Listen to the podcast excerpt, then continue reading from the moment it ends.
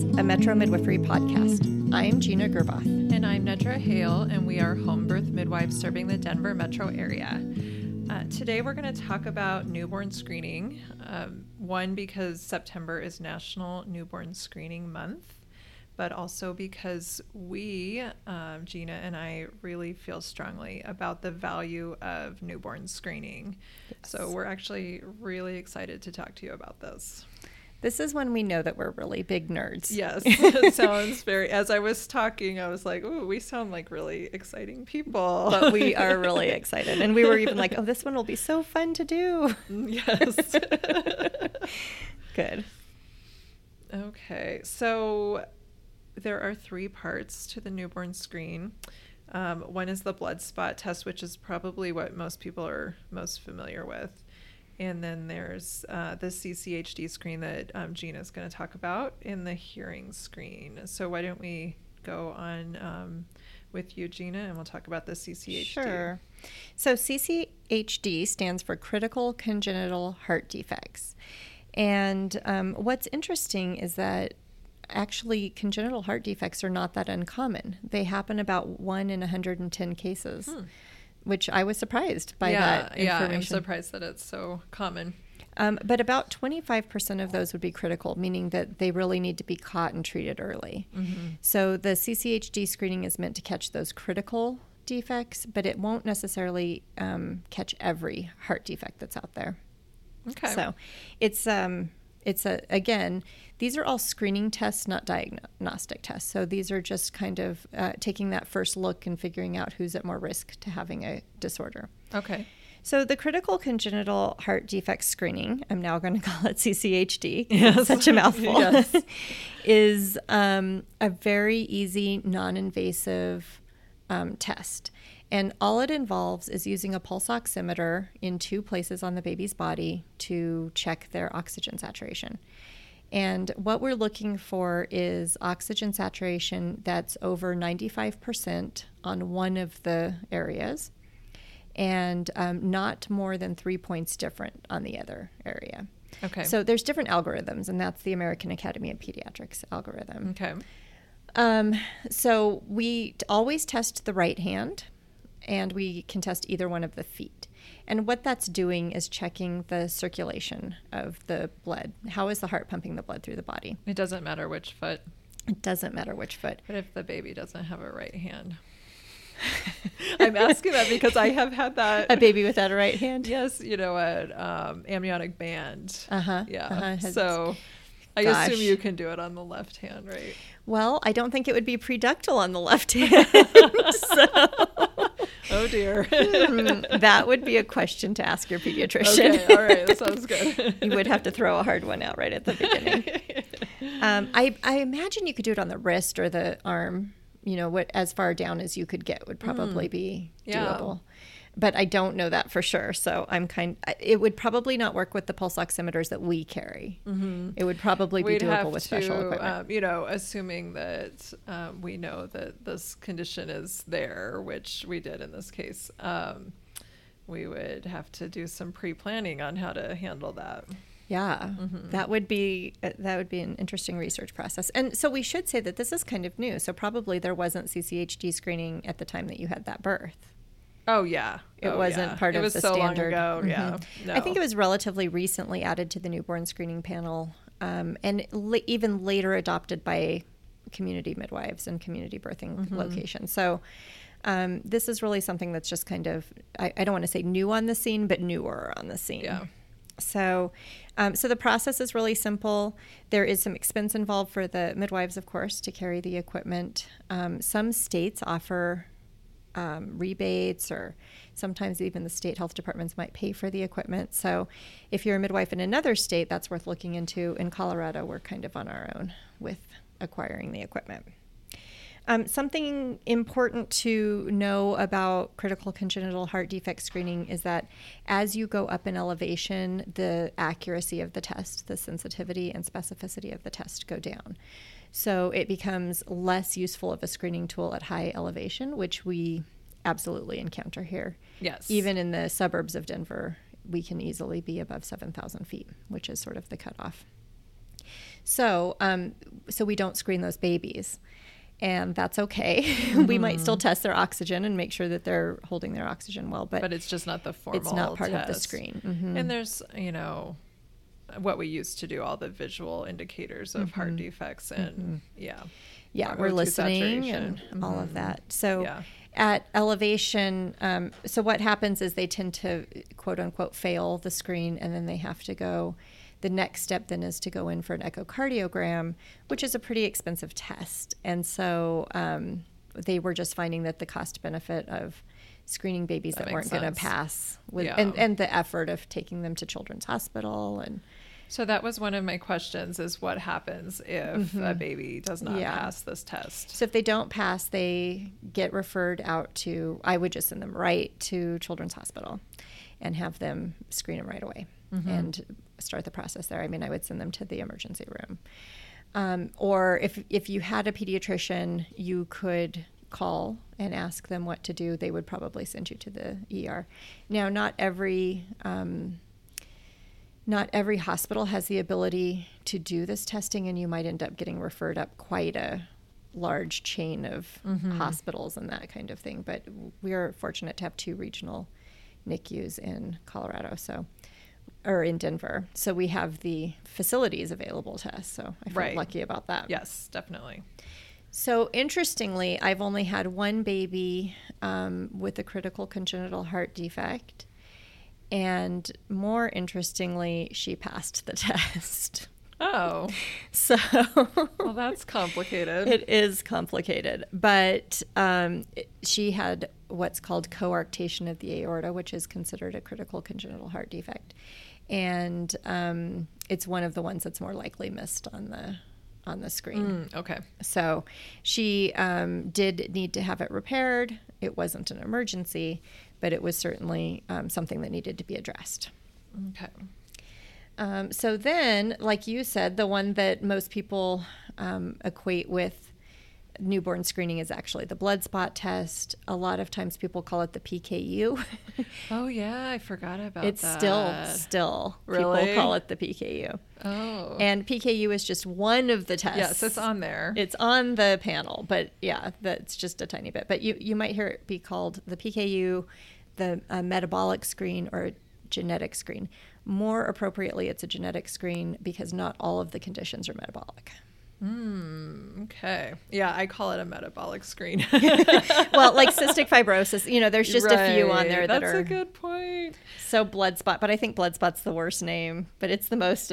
I actually didn't know we called it a blood spot test until we started putting this podcast together. So, I mean, clearly it is a blood spot test, but I just have never called it that or heard it, It called that. sad. It does. it sounds. It's not very nice. Um. So, I um, I don't really have a feel for how long we've been doing newborn screens um, with the blood spot test or how widespread it has been. I But I, believe know it's I've been, been since the 50s or 60s. Okay. I know. I mean, we've been doing it since um, I started, at least, and I've always felt really strongly about it. Um, so, what this is looking for um, are a number of different disorders. So, we've got amino acid disorders, endocrine disorders. Um, we've got acid disorders, organic acid disorders, uh, cystic fibrosis, fatty acid disorders, galactosemia, hemoglobinopathies, and what is this one? Oh, severe combined immunodeficiency. And what am I missing? That's Does that sound pretty? that sounds pretty thorough. Uh, so th- there's a whole bunch of stuff. Uh, in Colorado, we are currently testing for 44 different things. So how many is test? potentially able to be tested for? I did a little bit of research on that, and the highest number I came up with, let me look at my notes here, was in Illinois at 64. I don't know if that is, I didn't look at every single The, state. the maximum. the very maximum, but um, I found many states actually that test for more things than Colorado does, and a few that test for less. Um, interestingly, Arizona, where I came from, just tests for 31, which I think when I started it was more like 27. So Which we've added a actually in 10 year, oh, 12 years, not not a big improvement. not a big addition of testing. yes.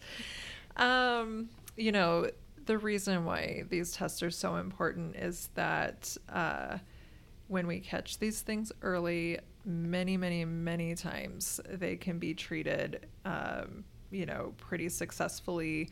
Depending on what the situation is, it might be with a change in diet or um, medications, uh, certain um, special foods, maybe. Uh, so it's it's just so important. And I personally have had babies in my practice that came back with um, one of these disorders. So it's I mean the hemoglob- hemoglobinopathies are super common. I've seen a couple of those. Mm-hmm. I've had one as well. Yeah. Mhm. And um, I had a congenital hypothyroidism come up, and and this poor baby had no thyroid function at all. Wow. You know, so I mean, it was really important to know that So that was important. true. And those aren't the critical conditions. Mhm. You know, if Right. you have, if your baby has something like galactosemia, Mhm. they can have brain damage or death in a matter of days. Right. They really need to be caught and treated as soon as possible. Yeah. Yes. So, So, the timing um, on them, I was oh, going to say too, is really critical. Um, Mhm. This is kind of a misconception among some practitioners. Sometimes it's even nurses in the hospital, sometimes it's midwives. Mm-hmm. Um, the idea that you can wait a little longer and get a more accurate reading to test. Oh yeah. Have you heard that Before? I have heard that. when in actuality, um, if you waited, you know, a few days or a week to test, you would you would lose some babies. Yeah, if we had something like galactosemia, that would Mm-hmm. be uh, we would have missed a really important time to intervene. Mm-hmm. Uh, yeah, so in Colorado, we are supposed to test within the first 48 hours, and um, the second test would be at one to two weeks. Mhm. Between yeah, eight days and fourteen days. So, Yeah, so I um, have historically tried to hit about 10 days, you know, Mhm. like split the difference. ten days is a good time to see the yeah family again right anyway. so it so coincides with the Mhm. with a natural postpartum visit um you know sometimes i've had families that wanted to just do one or the other but i've always pushed that it's just really important to do both you Mhm. you um, might miss something on the first one that will come up on the second one there might be false negatives on one or the other i mean we just need both hmm And what I learned recently, I was, uh, I don't know if um, anybody read the blog post, but I was involved in a project called um, the New Steps program, and it was a educational, a couple educational videos for midwives and newborn screening. mm-hmm. Um, and what I learned in that was also that, you know, one of the reasons that midwives are sometimes not as enthusiastic about the newborn screen is because there can be false positives. And I've had a false positive Mm-hmm. i have to where you get a positive and you send them in for more testing and Yes. it turns out to be normal and then that's really discouraging sometimes mm-hmm. but one thing about testing outside of that 24 to 48 hour period is that you're going to get more false positives because the reference ranges change over time mm. so, you know, when we talk about when people are pregnant and we look at lab values and they'll say, but my white blood cells are high. And we'll say, well, no, no, that, that reference range isn't normal, isn't in the norm for right pregnant people. That Right. same is true for newborns, and the reference ranges are specific to 24 to 48 hours. Right. So it's really important to test in that that period of time for the first one. The Right. second one has more leeway, like you said. right But not all states do the second test. Oh, I didn't come across one that doesn't do the second test. Can you think of one? I can. I am not sure off the top of my head, but there are some states that only do one test, which means that they're more likely to miss the more common conditions like congenital hypothyroidism, because that's more likely to not be captured on the first screen. Interesting. Um, I want to talk a little bit about how we do this test, and then a couple of the um, questions and concerns that people have vocalized to me anyway, and I want to hear yours too. Um, so, the way that we do this test, as you might have put together from what we've already talked about, is that we have to collect blood spots. and we do this by doing a heel poke with a lancet. And uh, so we've worked really hard. Um, we, as midwives, I think across the world, have worked really hard to make this as uh, nice and painless as possible, you know, but there's no way to get around Yeah. poking the baby's foot. So, um, my routine, I think yours as well, is That I learned from you. Oh. I do what you do. know, so um, I like to put the baby over mom's shoulder, maybe dad's shoulder. Um, and uh, I've tried it with breastfeeding. That works too, but the gravity piece isn't quite as good. So um, over the shoulder is probably my preferred method. And, uh, and then we get a nice um, pull of gravity to help the, the blood to flow quickly, which is really important. We have to fill several blood spots and uh, and then the parent can be talking to the baby and soothing the baby and we try to do it as quickly as possible so that we can get right to the comforting part Yeah. Um, and then we um, have to uh, like we talked about repeat that uh, so it's twice that we're going to do this um, the uh, the questions and concerns that I've heard. I mean, there have been definitely questions about the timing, and they've heard different things, and um, so it seems like there's a little bit of inconsistent information out there. So, and do we have to do two, and all of that. I've also heard uh, people being concerned about how the um, blood is stored. Hmm I've heard Um, that too.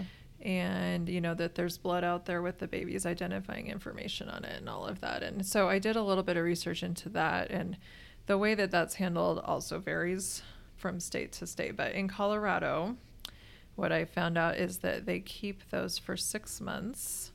And um, at that point the baby's identifying information is separated from the blood and the blood spots are destroyed. And then they keep the baby's information for five years and that's mostly just like the test results part. So separated from the blood the results are kept for five years. Um, interestingly i found out that parents if they are concerned about the state having the um, newborn screening card on file they can actually go get it Yeah. and uh, if it's within the six months before they are destroyed they can um, contact CDPHE and go and get it, and they can privately store it or they can destroy it. hmm Yeah, that's great. So, mhm. Um, yeah, I came across that. I did another project Mm-hmm. with the public health degree. I've done a lot around newborn screening, actually. Mm-hmm. But um, another project I did was to interview midwives and find out what their rates of participation were and what the barriers were. And that was a concern of many families and even some midwives about the storage. So, Mm. um, but there's a, a lot of misinformation out there for sure. Mhm. That's great that they can go get it. Oh, I wanted to mention that I know that I've presented information this way, and I know that I've heard it presented this way to say, you know, there's a, a number of disorders that we're checking for, and they're all really rare. And that's true. Some of these disorders are really rare, but Mhm. when you add them all up and you add up all the risk, a baby has a one in 300 chance of coming up positive with Oh. a dis- or being actually diagnosed with That a is disorder. more common than I had thought. One in 300. That Yeah. is not, and it, so it's not surprising that you've seen it several Yeah. times in your practice. Mhm. That makes sense. Yeah. So these are not like theoretical con- Mhm. uh, conditions. These are things that can really happen and really impact your baby's life and potential. Anything else on the blood spot? I don't think so. Yeah. So the third test in the newborn screening panel or the newborn screening program is the hearing screen. And um, hearing congenital hearing loss is considered one of the more common congenital abnormalities or anomalies. Um, and it occurs at about a rate of t- uh, two to four per thousand. So um, even though the other conditions are more common, they're not necessarily like anomalies, whereas there Okay, could be a hearing anomaly. Okay. Um, again, the timing is important of the hearing screen, although you have a lot more flexibility for this one. Um, what we do know is that if you don't identify a hearing screen, uh, uh, I'm sorry, a hearing loss in the first six months, um, the child is more likely to have some cognitive and speech and learning deficits. So catching it in the first six months is kind of that critical period. Okay. Um, but what's interesting is that if people aren't screened uh, as infants or in the first six months, the average age of identification is four years of age.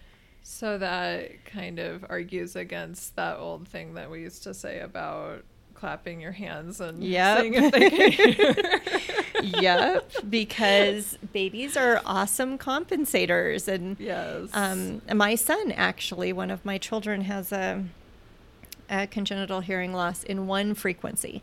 So it's Oh. not anything that's impacted him, but he d- has a hearing loss in one frequ- frequency. And he was not screened as a newborn so when did you find this out? uh, in middle school. Oh. because he um, we homeschooled for a long time. We missed a lot of those school um, the school screenings that they do, Yes. and Mhm. so uh, we didn't discover it until he was in middle school. Um, it d- did not impact his cognitive development, but um, but it makes you it does give you pause and makes you think about wow, you really could miss an important right. thing. So um, the process is really simple. We actually have um, the equipment to do so here at the office.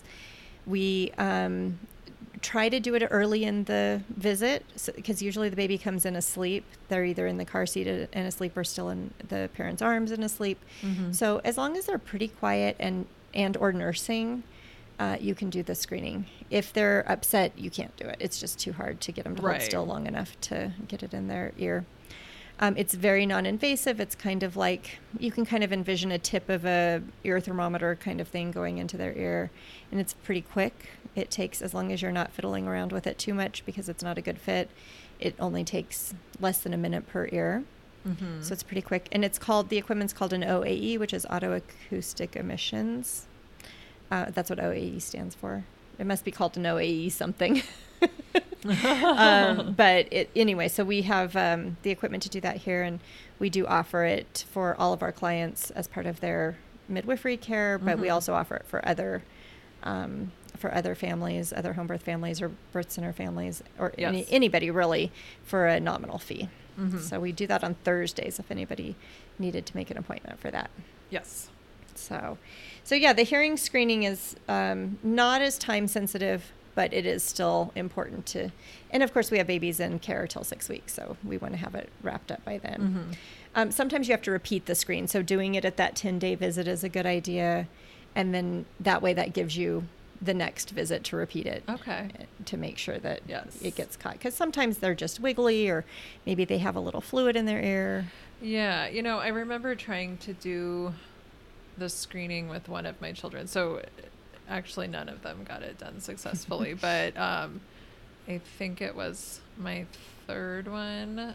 I tried to get it done at the pediatrician's office and it seems so much more involved than it is now. Um, Mhm. and it just didn't work. She was too wiggly and Mhm. just like it did not work. And then I never came back to it. Um, but now it just seems like a lot easier. So, Mhm. and it's not perfect occasionally Mhm. um, occasionally we can't get a good reading i've had to refer Mhm. a couple babies out one who i just couldn't get a reading and one who didn't pass um, so sometimes we do have to send you up the ladder a little bit for some more Mhm. which is the same with any of these screening tests again they're screening tests and correct me if I'm wrong about this uh, because times change, you know, but uh, I believe that we cannot uh, refer people to the pediatrician for a hearing Correct. screen here. Yeah, they do not carry the, or they don't have the equipment on hand to so do it. So they have to go to. so Children's some of the best resources, Children's Hospital has a Mhm. good audiology department. Kaiser actually has a really good Okay. audiology department. You would need to go to an audiologist though. Okay. Um, but I tend to send people to Kaiser. I mean, I'm sorry, to Children's Hospital.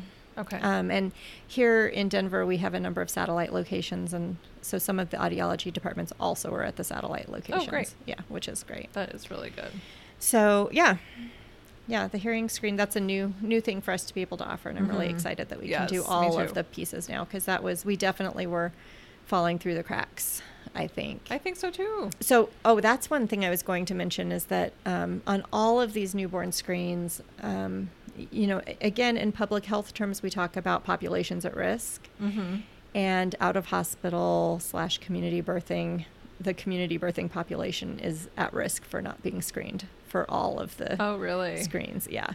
So we're considered a population at risk. Because we're like rebellious, or I, well, I think uh, you know. I think so much is just those barriers. It was you just exactly described a barrier. It was a, a kind of a it's pain. a pain to have to make another trip to Yeah. go and yeah. So if your midwife has the equipment, that that would definitely make it. Yeah. So I think that that's one barrier. I think another barrier is how is this information being presented to you? Mm-hmm. Are you being given information by your midwife about how important it is or not? It is really important. It's really, really important. Yes. Um, I was on a Facebook group and a person mentioned, um, she said something like, I realized my baby didn't get the hearing screen or the the PKU. I'm pretty sure she said PKU, but um, Mhm. and now I'm second guessing that, and I'm wondering if I can still get it. My midwife said I don't need it, and I thought, hmm, that wasn't a really constructive, informed choice discussion Right. that happened. Yeah. So I wonder what that conversation was yeah, like. I don't know, but but it's you know it's absolutely your choice as a client to decide what you want to do or Mhm. not. But I do think it's important that you get that good information from your provider. Yeah, I mean, all of the states I looked at, um, and of course, Colorado in particular, uh, there are options for opting out on Mhm. all of it. Mhm. Um, but I don't know why we would Mhm. want to do that. It's, um, I mean, again, it's it's ultimately the choice of the parents, but Mhm. um, you know, they're so important. So Yeah, so we really encourage it and support it. And Mhm. um, oh, I was going to mention we actually don't charge for any of the hearing screening as part of your midwifery fee, mhm. um, but um, or any of the any, any, of, of the newborn screening. oh, what did I say? hearing. any of the newborn screen. So we Yes. include it as part of your midwifery fee. Um, Mhm. So we don't want finances to be a barrier because that, of course, is another barrier. Yeah, the newborn screening, the Mhm. blood spot test can be kind Mhm. of pricey. They just raised the rate in Colorado to $110. Okay. So yeah, y- so know. we include that in our fee, um, Mhm. just so that again, so that's not a barrier. Yep, we just want to make it easy for you because we want to keep you and your baby safe. Mm-hmm. So, all right. Well, that's all we've got today on newborn screening. You can check out, we'll have a blog post today, and I will also link back to um, the videos that I did for the New Steps program. That I mean, I didn't do them by myself. The videos that I was involved in, Right. for the New Step program, so that you can watch those too. There's uh, for the midwives listening. There's some good collection tips. Um, You'll get to see the Nedra technique demonstrated because that's what I do. Um, funnily enough, that was a very, very difficult collection that I did for the I video know, day. Sometimes they're not perfect, but No, but I try one. really hard. And then some days you just, it's just like plop, plop, plop, plop, Yeah. five drops of perfect, yes, perfect circles, but Yes, not that day. So of course, since you were being filmed. it was, yeah, maybe it was some nerves too. Mhm. Um, so yeah, so that's um, that's what we've got today, and we're looking forward to um, our next week with you. But in the meantime, have a great week, and um, definitely do your homework on newborn screening. Yes. All right. Bye. Bye.